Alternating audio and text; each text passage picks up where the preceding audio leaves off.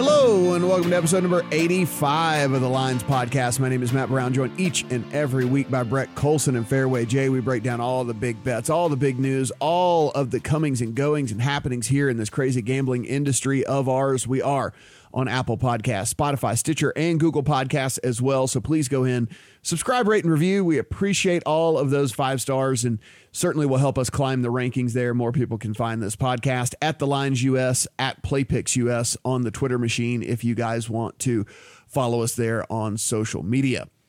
Pretty interesting week in the NFL culminated by a very interesting Monday night football game. We will talk about that here in just a second. We will talk about how that affected futures odds. There are ways that you can bet on an event that doesn't happen until April. And no, I am not talking about the Masters. That is already up over at FanDuel. We'll talk about that as well. A little in play strategy betting. And of course, as always, we'll look ahead to the week in the NFL to come here. But Brett, let's go ahead and start things off here with uh, Monday Night Football and how things went there. Uh, you and I kind of handicapped this way this, this, the game on Monday night a different way. Um, I didn't end up I didn't end up betting a side, but I did bet the total, so I lost as well. I ended up betting props that I lost. I just thought that this Rams defense was was built to again, we we did not say stop Lamar Jackson. We thought they could contain him. That was quite obvious on the very first drive of the entire game that they had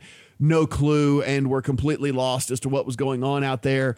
Um, this is one of those times where you know we've talked about it several times on this podcast where sometimes you you go back you look at what you did you try to figure out where you went wrong and i think this is probably a situation for you and i to sit back and take a look at this and figure out how and try and figure out at least how we just got so incredibly blinded and we're so incredibly wrong. Oh yeah, we talked last week on the podcast about right side versus wrong side, and I argued that it's it's near impossible to say whether a team was on the right side after a single game. There's just too many too many variables that can impact the outcome, the score of one game. But then there are games like Monday night. And like you said, for those who didn't listen to our podcast on Friday, I was heavy on the Los Angeles Rams against Baltimore. Rams getting three or three and a half, depending on where and when you got them. I loved everything about this play. The market, we could sell the Ravens at their highest price point ever. The matchups, I thought the Ravens had some plus matchups, or at the very least, higher expectation than perceived by the market, especially in pass protection. And I could not have been more wrong about all of it. This that was an onslaught. Like what I thought with the the Rams would be able to do in protecting Goff and allowing him to make throws did not happen. Like we knew the Rams would blitz. They've been blitzing a lot since they got Jimmy Smith back in that lineup. They went after Goff from the get go and said, beat us. And Jared Goff couldn't do it because he has zero trust in his offensive line. He cannot pick up blitzes and where they're coming from. He's just getting the ball out too early. Receivers weren't out of their breaks and the ball was flying by their heads. It was just it was painful to watch last night, man. And on the other side of the ball, I mean, Greg Roman's just putting on a clinic with that ground game. They they are unstoppable, and and that Rams secondary looked lost in the passing game too. So I I was certainly on the wrong side of this. And like you said, it's one of those rare situations where you have to make substantial uh, substantial adjustments on both sides going forward. The Ravens are a machine on offense. Like we've now seen this several weeks against good defenses. That's enough to tell me that this is probably a couple points better than I had been capping them. And the Rams are complete dust, I guess. I mean, it, this team is sucked into a long term deal with a bad quarterback that they can't protect. And this is a really bad situation in LA and, and, a really bad read by me last night.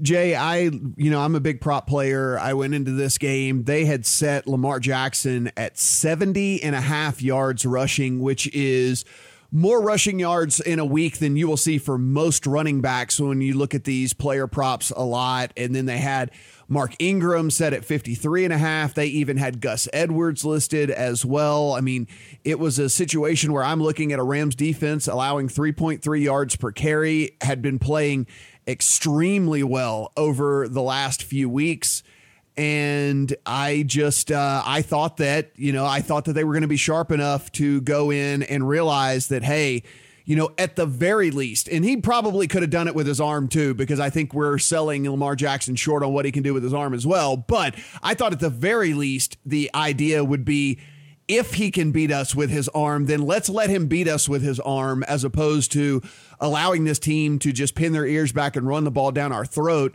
The uh, the uh, the over on Lamar Jackson was destroyed in the second quarter of the game. The over for Mark Ingram got there in the second quarter of the game. I had the under on both of these rushing props. Um, this Rams team uh, did not have any answer whatsoever for the Ravens here, and uh, I think it just kind of goes back to sometimes where we look at these numbers and and I, I you know I, I I'm a slave to the numbers sometimes I think and I'm a slave to the math. And my my eyeball test told me that this Ravens team was better than this Rams team. My eyeball test told me that Lamar Jackson and this team was going to be able to do whatever they wanted to do against this Rams team.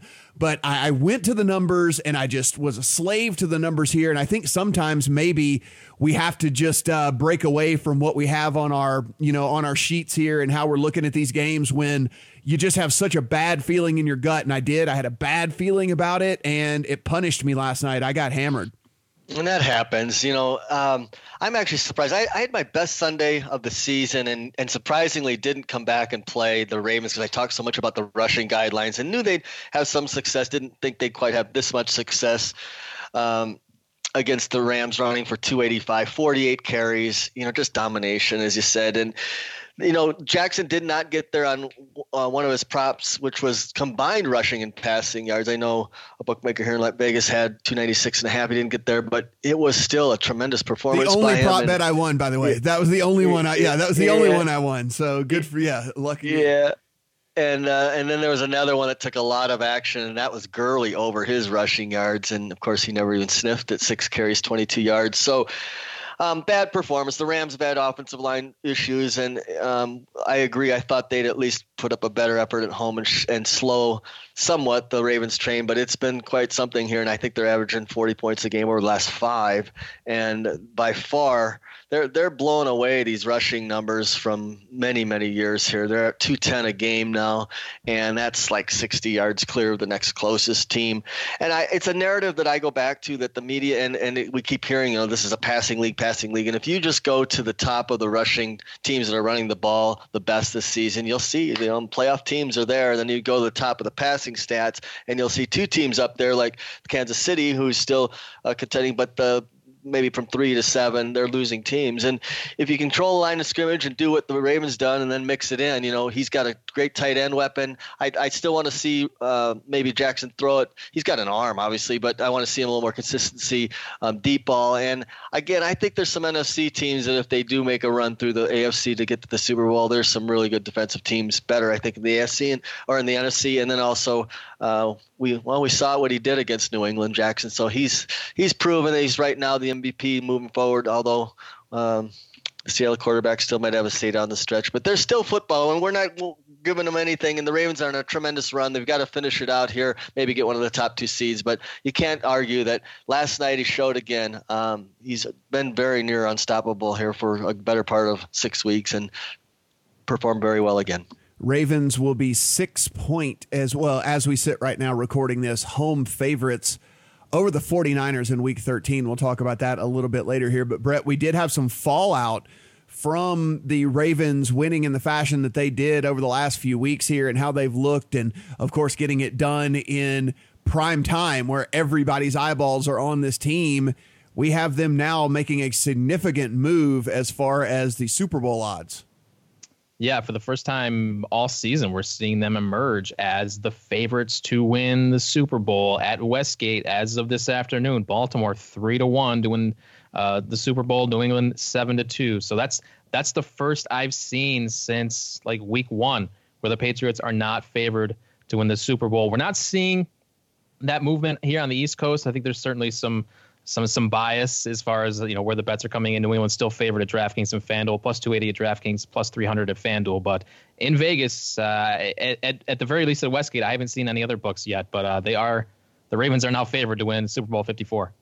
Yeah, and I mean, listen, it'd be very hard to. I guess it would be pretty hard to to argue after what we've seen. I mean, you know, it's it's as Jay mentioned, there's still several weeks left of the season here, but as we sit, you know, on a Tuesday of Thanksgiving week heading into week 13, it would be very hard to argue that Baltimore isn't the best team, I think, in football right now. And they pretty much showed it from top to bottom. We talked about when we did talk about this game, the one thing we did mention is how much better their defense has been playing since the acquisition of Marcus Peters and getting Jimmy Smith back. We saw that yet again last night where yeah, Goff is bad anyway, but even even even then they just played so incredibly well. Marcus Peters with an awesome over the shoulder interception. I mean, like this this secondary kind of quietly here, Brett, is probably the best secondary in all of football at this point when you just look at playmakers and how they're able to line up because you're able to put Jimmy Smith, Marcus Peters, and then move Marlon Humphrey over into the slot. Like you have three top quality, like high level starting corners in this league. And when teams are starving just to have one corner that can actually play, the fact that they have three is just uh, such an incredible advantage in, in today's NFL. Yeah, and that creates a lot of opportunity for them to get after the quarterback. Like you know, we've said they have been blitzing a lot more since they've gotten Smith and and Peters and it's just a very different defense than we saw when they lost to the Browns earlier this season. They've just it's been a complete different team. Uh, scary, scary good, and uh, I, I can un- totally understand why they are why they their odds are moving to win the to win the whole thing this year. So you mentioned uh, let's talk. We'll just talk DraftKings odds here. Patriots two eighty, Ravens three fifty. But Jay, we're seeing the Saints at five fifty, the 49ers at six hundred. And then you kind of get into the 10 to 1s and longer here with Seahawks, Chiefs, Packers, and Vikings coming in at 10, 11, 15, and 18 to 1, respectively, here. Um, a lot of football left to play. There is certainly some capable teams here still on the list. You cannot bet the Bengals anymore. They are donezo uh, off the board. Are there any of these other teams here? And uh, you know, I know you're not a big you're not a big futures guy, but like you know, for the people that might want to get involved, are there any of these teams that you think are feisty, at least if they were to get into the playoffs and uh, you know somebody wanted to take kind of a a ten to ten to one or longer uh, shot here? Well, if you mentioned that number 10 to 1, I've mentioned on this podcast before that I was pretty bullish on the Vikings still, and I have them at 20 to 1. I did play them in the season. I'm, I'm 20, I'm 18. I played them at 16 uh, recently, and now they're down to 13. It was a team that I thought would only, see their odds drop because I looked at their schedule and I thought if they can uh, keep moving forward, their schedule, you know, I, I, I like them this week against Seattle, taking three Monday night in a primetime game. And, and you look at the rest of their schedule Detroit at the Chargers, they'll be. a short favorite, maybe three, three and a half depending how these next few weeks play out at uh, LA, and then they have the big game in Week 16 against Green Bay. That could be for the division title, and then the Bears to finish at home. They're five and zero at home. But you know, if they were to be able to get into the playoffs, and by chance one of the San Fran or New Orleans slip up a little bit, and they could by chance get a bye, you know, they've proven they're an exceptional team at home. They've got the balance. They also have, I think, a plenty good enough defense. So in terms of value, if you look at the NFC, I think they're as good as and as any of the teams, you can maybe argue that because of San Francisco's strength on defense, and if they had to go there, that's obviously would be a tough spot. But there's, a, I think, from a value above ten to one, they're the, they're the best bet of the of the group you mentioned that are going to going to be in the playoffs and, and have a chance. Seattle, uh, you know, let me just comment on them. I haven't been as high, but give so much credit, and Wilson keeps bringing them through. I'm not certain their defense is up to snuff, but the big game, of course, coming up uh, will be at, the end of the season against San Francisco if they can hang on and still be within range there. But the Niners, there's no easy schedules looking moving forward. The Niners next two weeks at Baltimore and at New Orleans, they've got tough, tough moving forward. They finish at Seattle. The Saints have San Francisco in two weeks. They play Indy. They got to finish at Tennessee and Carolina. So there's a lot to be played. Uh, and I think the NFC has you know four quality teams to get through and right now it appears in the AFC that New England and Baltimore are the best, but KC maybe makes a move still down the stretch, and Houston's got to prove it. We saw what they did on the road the other week, so I'm not convinced on them yet either. Brett, incredibly tough road. Don't get me wrong. I, I this, but we're just talking about if you wanted to take a, a lottery ticket shot here. Uh, Bills at 66 to one, Browns at 70 to one, and you kind of take a look at this Bills team that has the I mean the odds say that they are definitely going to make the playoffs this year. Then you look at the Browns who go Steelers, Bengals, Cardinals and then you do have that Ravens game, but then Bengals again. So the Bengals twice, Steelers with Duck at quarterback and absolutely no run game to speak of whatsoever. Literally would have to win this game on nothing but defense. They're going to need to get a, like three defensive scores to to to beat the Browns, and then. Uh, you know, let's let's chalk up the Ravens as a loss, and then the Cardinals would definitely be a tough game, but one that I, you know, eh, definitely definitely would say that they are, you know, very live in and certainly could win. So I mean, you know, if if you win Steelers, you win both Bengals. Now you're uh, now you're looking at a win at the Cardinals, and if that's the case, Browns probably getting in the playoffs. And as I mentioned, your your your uh, your Bills definitely going to be in the playoffs. Yeah, don't bet the Bills; they have no chance. Uh, the Browns, the Browns. I, I disagree, but yes, go ahead. the Bills aren't winning. They, the Bills aren't going to win the Super Bowl. They can't do it with Josh Allen. But the Browns, I kind, I can get there because you've got some contenders in the AFC South wiping each other out here late in the season. And like you said, the Browns' schedule is super soft, and they have the talent. They don't have Myles Garrett anymore, but they have the talent on both sides of the ball.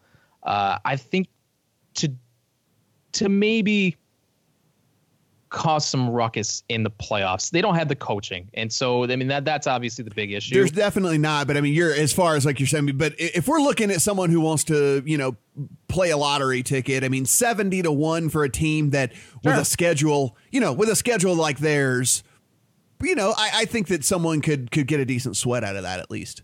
And speaking of speaking of lottery tickets, if you're feeling frisky, and hear me out on this one if there is a time to bet the Philadelphia Eagles, it is right now. Their Super Bowl odds dropped from 25 to 1 to 40 to 1 this past week, but that division is still wide open and they're going to be getting healthier here down the stretch, hopefully with games against the Dolphins, Giants, Redskins. They're at home against Dallas and then the Giants again to close out the season. Look at that schedule. Wow. Like that is a schedule you dream of when you're coming down the, the stretch with your backs against the wall.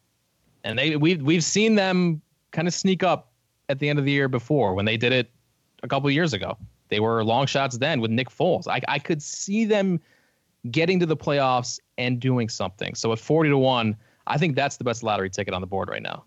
And I think this is why we talk about how why we prefer to play these kind of futures in season as opposed to preseason because you know you're going to just get exponentially better odds for teams that you feel like still are live. And and it, you're really not going to get that much worse odds for teams that are good that just continue to be good. So jay i think you've said that here on the pod several different times. I mean like the teams with short odds uh, to begin the season you're as the season progresses you're not really going to get that much worse odds on them if you decide down the line to go ahead and take them. But uh, value does present itself as we get further into the season on teams that we do think still are live, whether it be because they're going to get in people back from injury or whether it be because, as we just pointed out with a couple of these different teams, they just have cupcake schedules down the down the stretch. Yeah, and one thing I, I, I didn't have the Bills in Cleveland written down or their schedules in front of me, but I actually played the Bills earlier in the season, sixty six to one, and now I didn't double check their odds and just heard. Uh,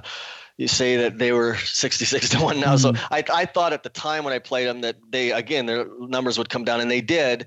But I agree they're probably, they're not Super Bowl caliber, but you've seen stranger things happen. And if you're going to take a flyer, I think it is in the AFC. I, I, I, think you're on the right track with potentially Cleveland or Buffalo as a consideration. And yeah, you can argue, boy, Baltimore looks unstoppable. New England, if they're at home and they've got just a, their defense is every bit as good as it's shown despite a softer schedule.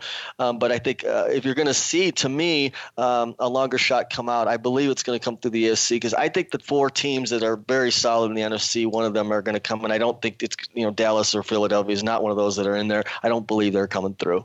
If you are anybody that likes to lock up your money for six months, uh, here we go. We have a, we have an option for you here, Brett. Uh, over at FanDuel, they've gone ahead and released the NFL draft odds. So we have the first showing of the NFL draft odds here popping up at FanDuel over on the East Coast. And this is the only thing they have listed right now is just for, for number one overall pick. Of course, there will be a ton more listed as we get closer to the actual draft itself. But the number one overall pick, Joe Burrow even money for Joe Burrow to be the number one overall pick. Chase Young plus 175, Justin Herbert at plus 350, Andrew Thomas plus 1,000, Tua coming in at 1,100, and Fromm at 1,900. So here we are, Burrow coming out at even money. So they are thinking that Joe Burrow is going to be the next quarterback of the Cincinnati Bengals. I love it. I'm one of those nerds who looks at draft mocks all year long and like reads Dane Brugler at the, the Athletic and his write ups during the, the whole college football season. So uh, this is pretty exciting just to see that their odds are already up and uh, not a surprise at all to see Joe Burrow at even money. I wonder what his odds would have been before the season to be the number one pick. I mean, Tua was had to be like close to a lock there. He's now plus 1100. That's it's pretty amazing. It just goes to show that nothing is a lock when it comes to the NFL draft. So I, I never advise getting in early on some of these uh, on some of these markets and, and betting huge favorites as we saw with the Heisman as well. So uh, yeah, Burrow is kind of shaking things up here, hasn't he? It is pretty interesting, I think, as well, Jay, as we take a look at this. Because I mean, it's not locked up, right? That the Bengals are going to get the number one overall pick in the draft. And it looks like they have decided with the the move here to go back to Andy Dalton that they don't want to finish this season you know without a win. It looks like they they have decided like hey, we want to at least get a win on the board here. Dolphins still sitting with only two wins. You have the Redskins still sitting out there with only two wins. And, you know, um, it's not out of the realm of possibility. The Bengals could sneak in a couple of wins here this season. So pretty interesting that Burrow is just, uh, you know, it, it makes perfect sense to Burrow to the Bengals. But, you know, say it's the Dolphins or say that it's the Redskins, then it doesn't make sense for Burrow to go there. So pretty interesting that they're basically saying here that the uh, the odds makers have penciled in the Bengals as the number one overall pick here to uh, to take this uh, to take Joe Burrow number one overall. And I think if the Bengals do get it, I mean they've decided they pretty much told Andy Dalton they're moving on from him as they benched him earlier in the season. So they I think the writing was on the wall that the Bengals are going to take a quarterback. It appears almost definitely. I'm not a talent evaluator for NFL. I Burrow certainly appears to have the skill sets, and he's moved up the ranks to maybe be considered number one. But uh, the Bengals, you know, show me where they're going to win two games. Even I, they'd have to beat the Jets this week, but at Cleveland, New England, and then Cleveland at home. Their potential is Week 16 at Miami to get a win. Um, this is a tough team. We we, were, we thought Miami was the worst, but record wise, it appears it's going to be Cincinnati, and they fit the mold to definitely have the quarterback come number one. Brett, I know you're not a I know you're not a Burrow believer as far as uh, him being worthy of the number one overall pick here, but uh, again, it just looks like when you're when you kind of just put all when you connect all the dots here, the benching of Dalton, the uh, experiment with Finley that did not work out, the going back to Dalton now because Finley didn't work out, and all that. It just seems like the dots pretty much all lead to Burrow here. Yeah, absolutely. And you know, we we we, we talked about this uh, probably was it three weeks ago, a month ago, when the Bengals were giving Finley a shot. I I loved that move just to see what they have with Finley, and if they don't have it, then you take a quarterback. I I love Chase Young. I think he's a huge difference maker, but at the same time, if you pass on a can't miss guy, and if, if Burrow ends up being that guy, that's going to hang over your franchise for a long time. And there are some other good quarterbacks here. I mean, Herbert's fine. Uh, Tua, I mean, Tua has been the guy that's been talked about as the you know the can't miss guy for a long time here in in this class. So I mean, there are guys they could get later on, maybe in the draft. Jake right. Jake Fromm is there as well, but. I think it has to be Burrow right yeah, now. it's it's weird to say that I, you know, for an 0 and 11 team that I actually like what they did, but I mean, in a weird way, I like what the 0 and 11 team did here because you put Finley out there. The guy couldn't comp- hardly complete 50% of his passes, looked like a complete deer in the headlights, absolutely no semblance of any sort of offense whatsoever with him under center. So, at least if you're the Bengals, it's not one of these things where they go, well, you know, do we do we need to take quarterback here? Because I mean, we had Finley and we didn't really know what he's all about. I mean, they they at least put him out there. They threw him to yeah, they threw him, you know, to the wolves essentially, but if there was at least some sort of anything that maybe led you to believe that he could possibly, with more starts or more reps or more whatever, uh, be that guy for you, then maybe it becomes a decision for the Bengals. But, you know, again, barely completed 50% of his passes. And I mean, I'm sure you guys watched at least some of these Bengals games over the last several weeks. And, I mean, the guy just, he just doesn't, I mean, just, you know, it's the reason why we had really never heard of him whenever they decided to stick him under center because he just doesn't have what it takes to be an NFL quarterback. Yeah, and I think I like what they're doing with Dalton too. I mean, it comes down to culture versus future, right? Like, do you want to bring back a team of players who went winless last year with that stigma around them all season. I think I would just rather go get a win and then see what happens from there. Jay, I want to talk a little bit about in play strategy here because, uh, you know, we try to hit on some of these different topics in the industry as we do this podcast each week. And one of the ones is, is in game. And so, and this is just uh, top of mind for me. And so wanted to, uh, wanted to kind of get this out there. But, uh, you know, I was on, you know, I was on the under last night and it was very evident to me very quickly that that was the wrong that was just going to that was going to end very poorly for me that that was a bad bet the, I, you know, as we talked about at the top of the show, I assumed that the Rams were going to be able to slow down the the Ravens, and that was not the case. And so I just saw real quick that it looked like I had had had a bet that was going to be a loser. I jump in in game, took the over, and so you know whatever, basically bought out of it and, and, and ended up pushing for the night. Now it depends on how much you're betting. I think you know if it's if you're if you're a small better then you know and you're only going to lose 25 bucks or 50 bucks or something like that then you know I don't necessarily think that you have to be getting in getting in and trying to kind of hedge off of a bad position. But you know, I think it's something we can kind of drive home here, and I'd like to hear your your in play strategy as well. But um, for me, I the reason I watch so much of these games and the reason I am paying attention to four or five games at a time, especially the ones that I have significant action on, is you know I'm looking for opportunities where I either can get more action down when I feel like I'm on a good side of a bet, or when I know that I'm holding a dog, you know, I'll I'll suck it up right there, right then and there. I don't wait till the end of the game to lick my wounds. Like if I feel like I can buy off of this thing and and save myself some money, I'll do it. And you know, for you know, last night was a, a case of that, and I think that maybe more people can instead of just always just accepting that they're holding a loser, can maybe come out with you know whatever losing a little bit of juice, but you're not losing an entire steak. Yeah, you have to be able. Certainly, if you're betting live and in game you want to be watching as much as you can. I know guys that bet half times that don't necessarily have to see as much of the game. They can look at the numbers figure what uh, maybe the book has as liability but also some of the statistical things. But in game um, I, I definitely know this that on the for example the Cowboys and Patriots game was one I, I think it was Caesar's biggest in-game loss on a total this season. And so when you can get ahead or you see not only the weather situation, but uh, teams struggling maybe to move the ball, and obviously the de- defense is stepping up. You know that the number, you know, the in-game number is just going to keep coming down if there's going to be less less scoring. So you, you want to try to get ahead of that and make the play and stick to it, and and, and you have the opportunity in an in-game to keep betting it and keep betting, it. and that's what happened in, in a game uh, between the Cowboys and the Patriots. As far as your other strategy, if you realize that, like you said, you may be on the wrong side, that's the eye test, and it's also, I think, looking at the line of scrimmage, how teams are moving the ball. Are they going to be able to stop them?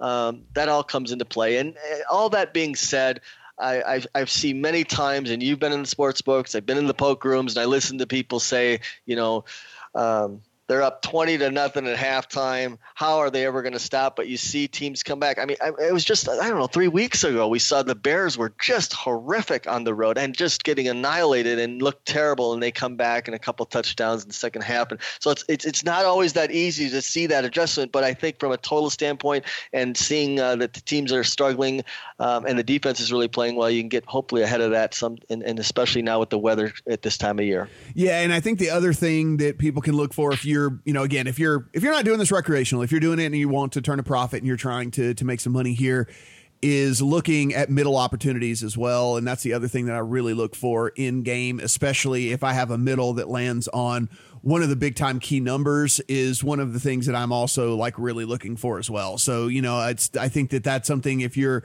again, trying to make some money in in game, if you can find where you can middle and that middle t- is a three or that middle is a seven, uh, I'll take the shot on that uh, more times than not. Now I might be ending up paying juice that night and and not winning as much money as I could have, but so many games land on three and seven that you know I, I will more times than not if I have that opportunity will go ahead and try and take it because uh, you know, winning two bets, winning two bets is better than winning uh, than winning just one. So, just another thing that you can definitely take a look at with in play. That is something that if a game goes, uh, you know, quickly awry in one direction or the other, sometimes opens up some pretty decent little middle opportunities and something that you can pay attention to. And Brett, I'm pretty sure if people aren't real sure about the whole middling thing, you you've got an article over on the lines that kind of explains everything, right?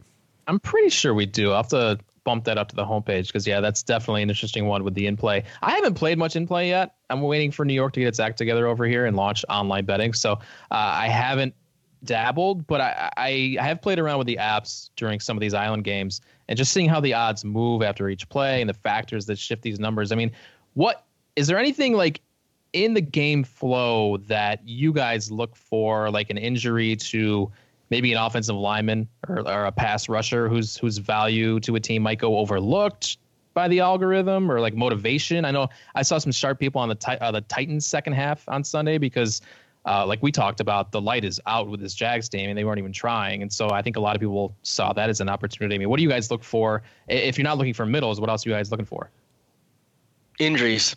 So uh, I think it was Lane Johnson, the Eagles uh, star tackle. You know, if he goes down like we saw, and it's during the course of the game, um, you, you, definitely along the line of scrimmage, even more so than uh, some of the skill position players, because if they're going to struggle now offensively without a key guy in that particular uh, incident when Johnson went down, they just couldn't get the ball moving at all. But now we've seen that it's more than that with the Eagles because we've seen in a few weeks they haven't been able to move the ball at all uh, or very limited. Uh, so injuries obviously a, a, key component, but back to some of the others is whether you're going to see the adjustments in the lines. And I think uh, Matt makes a good point about middling. If you're really on top and watching it and you're anticipating and looking at, you know, are they going to make three? Are they going to get a first down? Or are they going to have to punt? And you're going to see the see the numbers and in-game numbers change. You can hopefully take advantage of some of that. Yeah, you you guys both nailed for me. I mean, I'm mostly looking for offensive line uh, injuries in a game, and that will help me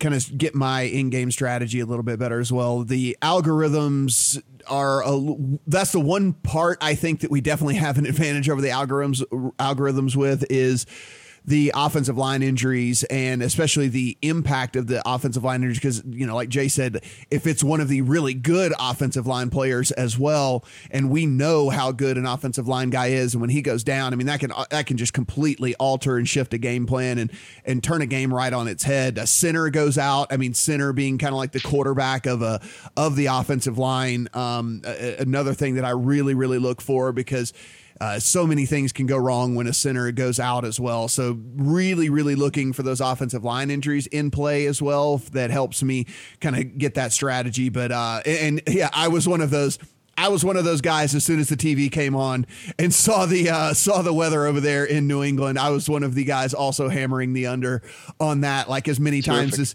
yeah, as many times as they would let me do it until they said no, thank you. So that was Sunday was also one of my better Sundays in quite a long time. It was a bummer that Monday night ended so crappy for me, but uh, yeah, Sunday was great, and and that was actually a prime example, Jay, being able to just uh, see right there that that was going to be tough for them to one kick the ball, throw the ball ball deep, all kinds of different things that that were going to make that game difficult.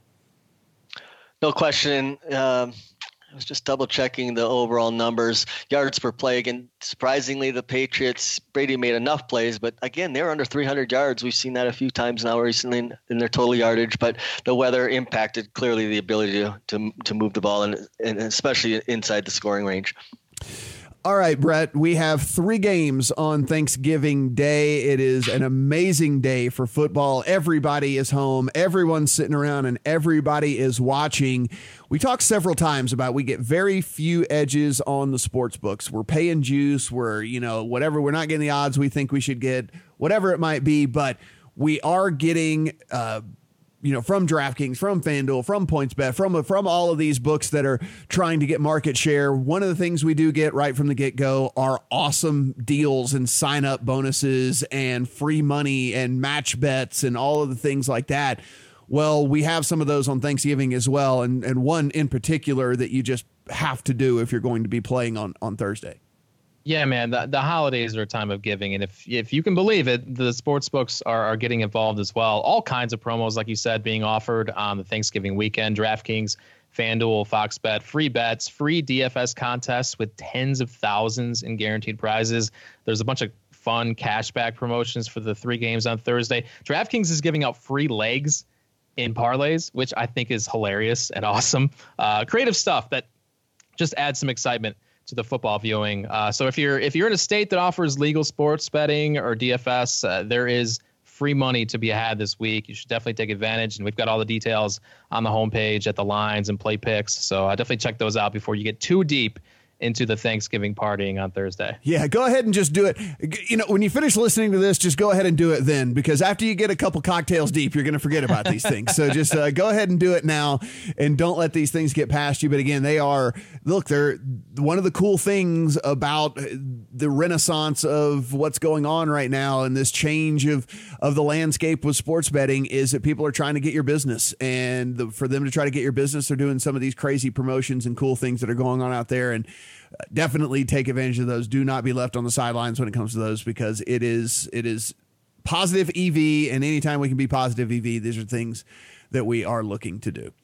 All right, as always, we are talking about uh, some of these look ahead games here. Now, we do have the three games on Thanksgiving, and with people all probably going to be betting these games, I think we should at least take a little bit of time here to give our thoughts. The Bears at the Lions, the Bills at the Cowboys, the Saints at the Falcons, the Bears on the road as three point favorites in this one. The Bills uh, traveling to Dallas as six and a half point dogs, and the Saints traveling to Atlanta as six and a half point favorites. Brett, right out of the get go here, let's just start with the stinker on the card here, which is the Bears and Lions. Really, the big thing here is the Lions quarterback situation. We know Matthew Stafford's not going to play, but now Jeff Driskel has a hamstring injury. We understand that one of the things he brings to the table is his mobility, and uh, they were looking at trying to sign another quarterback. I don't know if that's the writing on the wall here that he's maybe way worse than they're even even kind of letting on here, but. Uh, Bears three. I hate the Bears. You hate the Bears. We all hate the Bears. We hate Mitchell Trubisky. We hate Matt Nagy. There's no reason in the world that uh, to like this team other than the fact that you are looking at a Lions team that uh, has a defense that can be exploited, and who in the hell knows is going to be playing quarterback for them. Yeah, this is the stinker of the week, but it's it's the most interesting spot of the week from the market side. I think the look ahead on this game was Lions minus one and a half, and then yes. Detroit embarrassed embarrassed itself in a loss to the Redskins. Although that probably came down to a special teams touchdown for the Redskins, and then the Bears won. They didn't cover against the Giants, but they won, and the line the line in this game just flipped Sunday night and has now seen significant movement to the key number here as of Tuesday afternoon. It's there's a lot to look at here, especially you know if, if Driskel is out. We get David Blough. and how much yeah. how much how many more points is Jeff Driskel worth than David Blough? I have no idea. Because I didn't know how many points uh, Stafford is worth over Driskel. So I mean, this is a this is a confusing one. Uh, you know, the stubborn guy in me likes the Lions a little bit, just because you know how I love my backup quarterbacks. I don't know how I feel about a third string quarterback though that I've never heard of.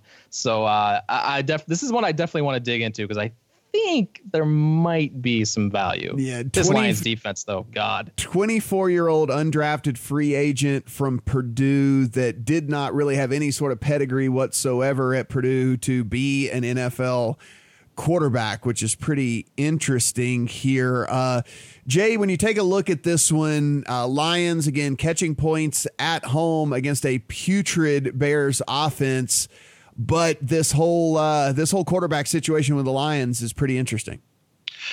Yeah, I have some interest in Detroit here. I have something live going into that game. Played lines on the look ahead and some other bets that I made over the weekend. And so I want to see Driskel in there, obviously. And I, I, think it's clearly if he plays, this is a big overreaction. It's not an overreaction yet because the anticipation, they're trying to get ahead of it with the quarterback change. I could definitely understand to see that. But for the Bears to be laying three here with Driskel, if he's good enough and healthy, to me is uh, well, we saw the look ahead on this one and a half. Even the opener was one, and because of his situation, maybe it moved. But yeah, the Lions lost last week. The stats they controlled for the most 175 yards rushing at Washington. They held them to 86 and total yards they were over 130 more so it was just you know four turnovers that's what happens um, they're going to lose and the bears were not impressive against the giants 4.9 yards per play at home against them. So to me, if Driskel goes, it's an automatic teaser for sure to me on the Lions. And um, I'll definitely be on Detroit taking three if I can get that. And I just, I, what have the Bears done to, to warrant this? I mean, their yeah. defense is certainly better. Um, again, if you're if they were home, that tells you they'd be laying like nine. And uh, yeah, the quarterback certainly. So you uh, you, you want to avoid, I guess, the bet if it's the backup. To you got to watch it and see it, and maybe that brings an in-game betting, and that's certainly why the total has been bet down as well. Anticipation of maybe the backup going or the third stringer going. Yeah, if this if this really starts smelling like a David Blough situation, you're probably going to catch me on the under, even if the under is 38 and a half, which is where it sits right now. um, both of these teams, I mean, like you know I was telling Brett my my for the last month, him and I will talk about different games, and like there's at least one game a week where I just say to him, "You tell me how this team scores, and then I'll and then I'll I'll see your side or whatever."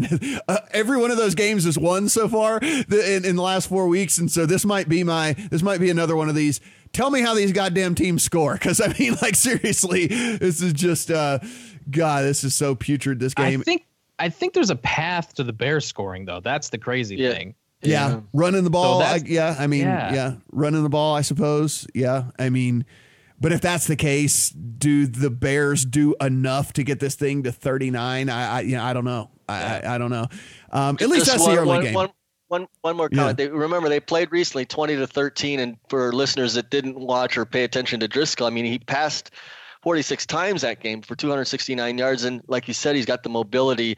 And so the Lions defense has not been as good. But remember, even at home that game, when the Bears were, I think, fortunate to get the 20 to 13 win, Chicago only had 13 first downs then. Now they go on right. the road.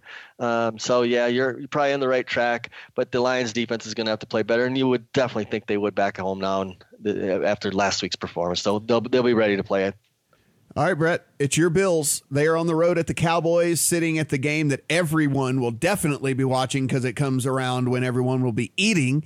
So uh, tell me, what do you feel here about this uh, Buffalo Bills team on the road at the Cowboys? They are catching six and a half points as we sit right now, 45 and a half the total.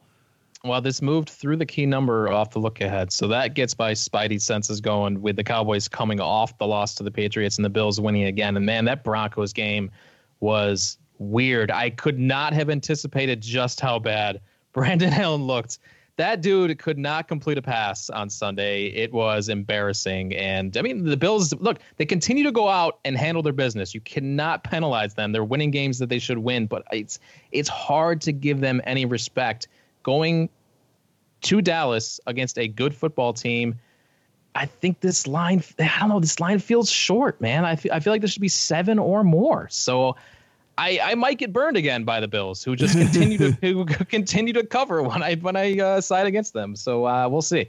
I'll tell you, Jay. You look at this, and I mean this the, this Cowboys coaching situation. Jason Garrett has just, I mean, every single week, it's like you just look at this and you go, certainly can't do something stupid again this week, and then he just does something stupid again, and he continues to do it, and did it again this past week where he decided to kick a field goal when he still needed a touchdown regardless. And it's just, I mean, you just continue to shake your head. These guys make seven figures, and you don't understand how these decisions continue to get made here. I got to be honest. Um, you know, I, if this thing and it looks like it's it's definitely going to move to seven, it might be hard to get me to stay off of this Bills team catching a, whole, a full touchdown here, uh, strictly because of the way that Jason Garrett and this Cowboys team just continues to underimpress week after week after week after week, despite all the talent, everything that's going on there. He's just hamstringing this team by the way he by the way he makes decisions. Jerry, Jerry Jones has certainly been loyal to him, and most many of his coaches. He he's uh, he's been average at best, clearly. But you know, back to Brett's comment and and on the line and where this could potentially go. Yes, yeah, seven. This is going to be a, very popular teaser play. We we're pretty sure on the yeah. Cowboys, and I won't I won't do that. Um, Dallas has not beaten a winning team this year. They have not beat a team with a winning record. They, I think yeah, maybe the when they played, maybe maybe when they they're going to beat the Bills, huh? Um, so, you know, think think when, when you're looking at the line, and, and clearly some things can play out in the game, and the penalties, and it's Thanksgiving in Dallas, and how's Dallas going to lose this game at home, and they're they've got you know to keep the division lead and all of that. Um, certainly, there's more seemingly more motivation, but the Bills' defense. I look at is still statistically they're one of the top five, and they should be able to keep them in this game. And if you if you look at it from a line step, but if this game was in Buffalo, they're telling you that the line would be uh, you know, like pick them. And Dallas should not even be picked. They, they should be an underdog at Buffalo. They, they, they just should. Uh, we talked about this last week. Uh, I talked about the quarterbacks and young and tough place to go play. And what is uh, what has Dallas shown now? Uh, yeah, they're the number one passing team. They're leading the last three weeks. They're leading the league in 340 some passing yards a game. Guess what? The Bills, you know, they'll put pressure on them and they'll be in there. So uh, to me, it's Bills or pass. I haven't played it yet. Um, certainly will not tease Dallas uh, it would seemingly be that they're going to have a real strong performance now back home. But I gotta I gotta see better performances against the better teams. And yeah, the Bills are not New England, Minnesota, Green Bay, New Orleans. They're not that level, and that's who Dallas has lost to. But uh, Bills defense is good enough, I think, to keep keep them close.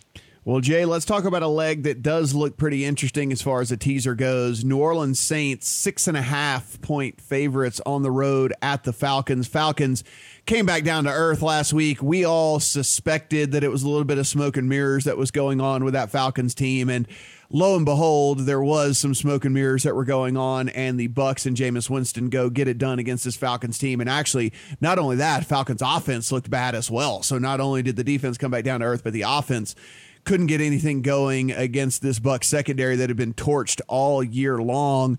Now the Saints prime for a teaser here, taking that six and a half down to a half point here. You talked about maybe the Lions as a leg as well. Do you have you a Turkey Day teaser here on the Saints and Lions? Maybe that's the way I would look. I haven't done it, but I yeah, that's after what the Saints how they performed against Atlanta the first time. You know they're going to be ready here and very motivated to come back uh, stronger. I think um, I'm going to dig into the the last handful of weeks more in this total because I think on a Thanksgiving and um, yeah, they're divisions teams and they know each other. And we didn't see the scoring in the first time, but we're I'm certain we're going to see much more scoring than we saw when these teams met at 26 to nine and the the first round. And the Saints will certainly perform better, play better, put up more points. And last week again, they showed that they're vulnerable. I mean, they gave up. Uh, a pretty balanced attack to the Panthers last week, and I think the Falcons back home will, will definitely be. For years, we've seen them uh, talk about how Matt Ryan is very strong and back in this uh, home field and how they perform well. I think this total is going to be uh, a little more scoring than expected. And I'm not. I'm probably not going to shy away from 48, 48, and I think we're going to see that probably go up a little bit. Yep. Uh, let's see. Let's see here, Brett. You know, I told you to be prepared. We were going to have a Turkey Day teaser, and what what what do you think about a Saints Lions here uh, teaser leg? Saint, getting that Saints down to basically a pick 'em, a half point. So you know, all they got to do is win. This thing's not going to tie. So uh, and then you get that Lions uh, up through even the eight, if you will, if you will, at this at this number, which eight becoming a little bit more of a number that we look at now with the two point conversion becoming much more popular. Uh, what do you think about that? I am not a teaser guy, but this looks this looks right. I mean, I'm I'm already I, I, like the Lions as it is, so I mean th- this feels right. Definitely. I mean, look, there are some narratives here with the Saints, like Jay said, that I mean they just lost as 14 point favorites at home to this team a few weeks ago. They certainly haven't forgotten that. They're going to show up for this game. They've got a lot more to play for in this spot, so uh, I, I can I can get behind the Turkey Day teaser. Let's talk just two of the games that are going to draw a lot of action here this coming week and give our, you know, early in the week opinions here, even earlier than normal. We should just sit here on a Tuesday because we want to get this to you guys before Thursday. But the 49ers on the road at the Ravens, going to be the game that everybody is talking about all week long here. Six point favorites at home are this Ravens team. Brett, I might have made a rule for myself last night, and I think my rule for myself is Ravens or pass for the rest of the season. If I feel the urge uh. to ah. bet against the Ravens, I think I'm just going to pass on the game. If I feel good about a Ravens bet, then I'm going to bet on the Ravens. And I don't know if I'm going to fade the Ravens moving forward because it's two different times this year that I have thought that defenses that have played at a high level throughout the course of the season would be able to figure out a way to limit what Lamar Jackson is able to do. And two times I have been wrong on that. And I don't feel like I want to be. Uh, I don't feel like I want to be wrong again. I don't feel like I want to be wrong three times in the course of a season on this and cost myself even more money. Yeah, it's tough because he is so dynamic. But the, Raven, the the Niners have so much speed on that defensive line. I think if there's a team that can do it, I feel like I can't. I can't wait for this game. I think that, I think I think this could be a Super Bowl preview. I, I love the way the Niners are playing. They've got their they've got their guys back. Kittle was awesome on Sunday night. Uh, we kind of saw that. We saw that one playing out kind of like it did. Uh, I, I'm, I'm I have not really taken a deep dive into this game yet. I can't wait to, and then I can't wait to watch it again. So very excited about this one. Um, as far as the Ravens are fade, I just again I can't I can't see myself not betting against them when their price just continues to climb. How high can it go before it actually reaches where it should? I don't know, but it's it's so hard for me to to to not at least take a look at the other side against them. It's going to be interesting to me to see how the Ravens decide to play Kittle in this game because um, I would probably just stick Marlon Humphrey on him. You know, I would probably let Jimmy Smith and Marcus Peters do their thing and let Marlon Humphrey, who's played a really good slot corner so far this year, basically operate over the middle, kind of shadowing uh, George Kittle because I mean we we said this when we uh, Brett you and I when we were kind of handicapping this game on the podcast last week where we said hey look if the 49ers have all their dudes back then the 49ers are the play. If they don't have their dudes then maybe it's the Packers because this 49ers team is just a completely different team without their dudes. Well they had their dudes and what did they do? They go out there and smash. And so um, to me I think if you're the Ravens you look at George Kittle and you say hey look you know beat me with Deebo Samuel if you want to and beat me with Manny Sanders, but I'll be damned if I'm going to let you beat me with George Kittle. Uh, pretty interesting game here to look at, though, Jay. I mean, we have two of the premier teams in the league, but we have we have a six point spread in this thing. There's a lot of things to I think watch in this game for future um, as you look towards the playoffs. And uh, first of all, let me just comment the weather. I think it's going to at least be getting colder here in Baltimore. And I think maybe if you're just hesitant on the side a little bit, uh, the better side is the better way to look is maybe the total. And you've got the two number one running teams, not only in rushing yards, but in rushing attempts. They both run it for 30, well over 30 times per game. And so it's going to be a battle of who can control the line of scrimmage and who can put their will on. And I think, you know, you have to watch how is Lamar Jackson now going to perform against – an elite defense this season anyway. Uh, the 49ers have it. They're, uh, I think you want to see how he progress, how he has his progressions, how he's making his decisions in the pocket when he has to scramble and make the passes. Because this is the test. Even though it's at home, this is going to be a real test and, and maybe tell you how things come in the playoffs. Because he's again the playoffs, he's going to have to face you know the, the best defenses throughout. But I think the total is better to look. I will not play the Ravens. The stock is through the roof here on this team. Doesn't mean they won't get the win and cover, but I won't be there. It'll be. Um, if I did, I, am with you. I, I, will never say never. Like I won't play against the team, but I will say I think it's caution. Maybe you have to take an approach of either play on them or pass. But if I play a side, I'm, I'm looking at the 49ers, but I'm going to be on the I'm going to be on the under in this game. I think the defense, the Ravens defense, has shown very strong. The San Francisco's has been very consistent most of the year, and I think this is going to be a real playoff type game. And I think the under is still pretty high 46 and a half, 47. I think 46 and a half now is coming down a little bit. So that's where I'll be. I think the other game everyone is going to be talking about Vikings and Seahawks, that Monday night game, nearly a week away. So we're not going to have a ton of numbers for you and things that we're digging into, but two teams that are very much in the playoff hunt, two teams that a lot of people are saying could be sneaky come playoff time here. Brett, when we take a look at this Vikings team, looks like they're going to have Adam Thielen back, which really kind of rounds out that team. Which look, they've been playing well anyway without him, but having Adam Thielen back, of course, you want to have that two-headed monster out there between him and Diggs, and then then you add then you throw in Dalvin Cook, and you really are cooking with that team. And then you see this Seahawks team that I was all, all, all over this week won me so much money. And thank you so much, Russell Wilson and Seahawks, for everything you did for me this week. I will buy you guys a bottle of champagne if you were ever in Vegas. It was a splendid week, thanks to you. At home as two and a half point favorites here. Um, again, early, early, early, and we, everyone understands that. But Vikings, Seahawks, two playoff bound teams, it looks like what do you think about this thing? Yeah, this is one team that I like to fade on the road outdoors, and another team that has as strong a home field advantage in this league.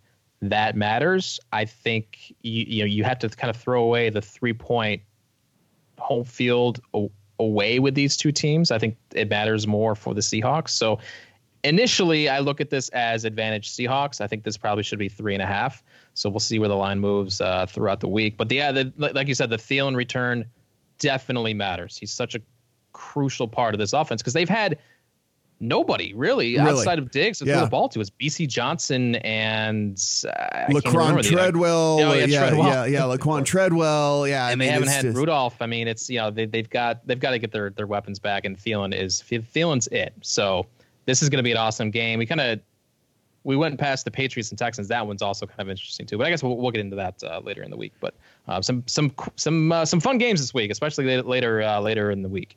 Jay, any thoughts on that Pats Texans or Vikings Seahawks? again, a week away, but uh, you know there's there's going to be people Sunday night game, Monday night game. These are going to be two massive handle games bet the Vikings at three, and I, well, if they get the three and a half, you'll see. And I, I agree with Brett. I, the Vikings outdoors at, at, times have shown that there's a struggle, and this this home field is very strong. But um, Seattle is they are uh, they're living well. They're this is not a nine and two team. They're not as good as their record, and clearly you are what you are. You can argue all that. This is a defense that's still allowing 5.8 yards per play.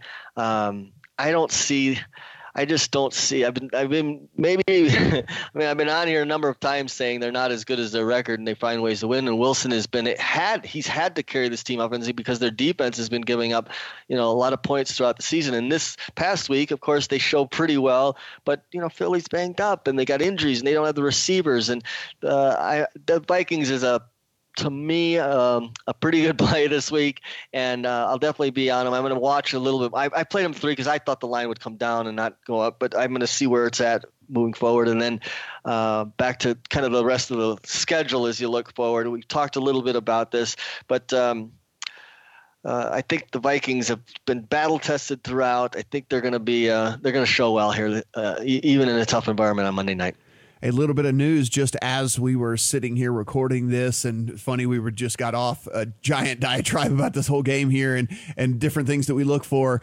Ravens placed their center on injured reserve, and wow. uh, and we know that that rushing attack for the Ravens is so incredibly massive. He had not missed a single snap before uh, before week twelve, so uh, Interesting there, Brett. We were just you were just asking things we look for, and the center for the Ravens with a team that runs the ball as much as they do, going down a guy that uh, a guy that had not missed a snap heading into to week number twelve.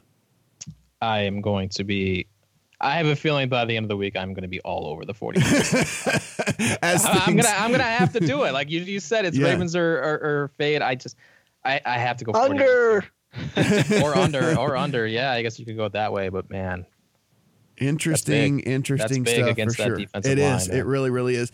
Guys, enjoy your Thursday football. Seriously, enjoy the time with friends and family and take it all in. It is pretty much no better day in sports because everybody's sitting at home. Everybody's going to be watching. Everybody you text or talk to is going to have an opinion on things that are going on. So, Thursday games are so incredible. And we do talk a little bit of DFS on this podcast. And Brett, I think it should we shouldn't get out of here without saying that traditionally to me thursday thanksgiving thursday has been the very best day of dfs for me over the last basically five or six years because of the reasons we just mentioned because everyone's home everyone's off work everyone is looking for something to gamble on and you get people firing up their draftkings accounts that haven't even logged in since last thanksgiving and start playing and typically Thanksgiving Thursday has been incredibly profitable. So if you are out there and you kind of dabble in the DFS streets, I would highly recommend getting involved on Thanksgiving Thursday. Yeah, especially that free contest on DraftKings. If you've never played, that's a great one to get, you know, just try out. Uh, historically, I've been awful on Thanksgiving Day because I forget to like change my lineup during the day, which is never good. Uh, I get easily distracted on Thanksgiving Day because we're, we're traveling around around Buffalo. Right, so, right, uh, right that is i mean look that's that's more value for guys True. like you if you're going to be camped out and, then i should say yeah if you're going to yeah, be camped yeah, out then that. yeah yeah if you're going to be that. camped out definitely uh, take advantage of that because man it is just actually you brought up a great point because there's going to be people who want to play who really can't pay all that much attention because they're having to do the different you know different houses and family things and whatnot but uh, yeah it's thanksgiving thursday has traditionally been very very good to me and probably can be good to you as well. Guys, as always, every bit of the content on the lines and play, play picks is absolutely free. So please go and take a look at all the articles. Jay does great work over there. We got some other guys doing some really great work breaking down basically every single thing that you can bet on here in this great land of ours. So uh, take advantage of all of that stuff. And of course, the very awesome Thanksgiving Day offers that are coming out with these sports books that are all broken down over there on the lines and play picks as well. For Brett, for Jay, I'm Matt. See you guys next week.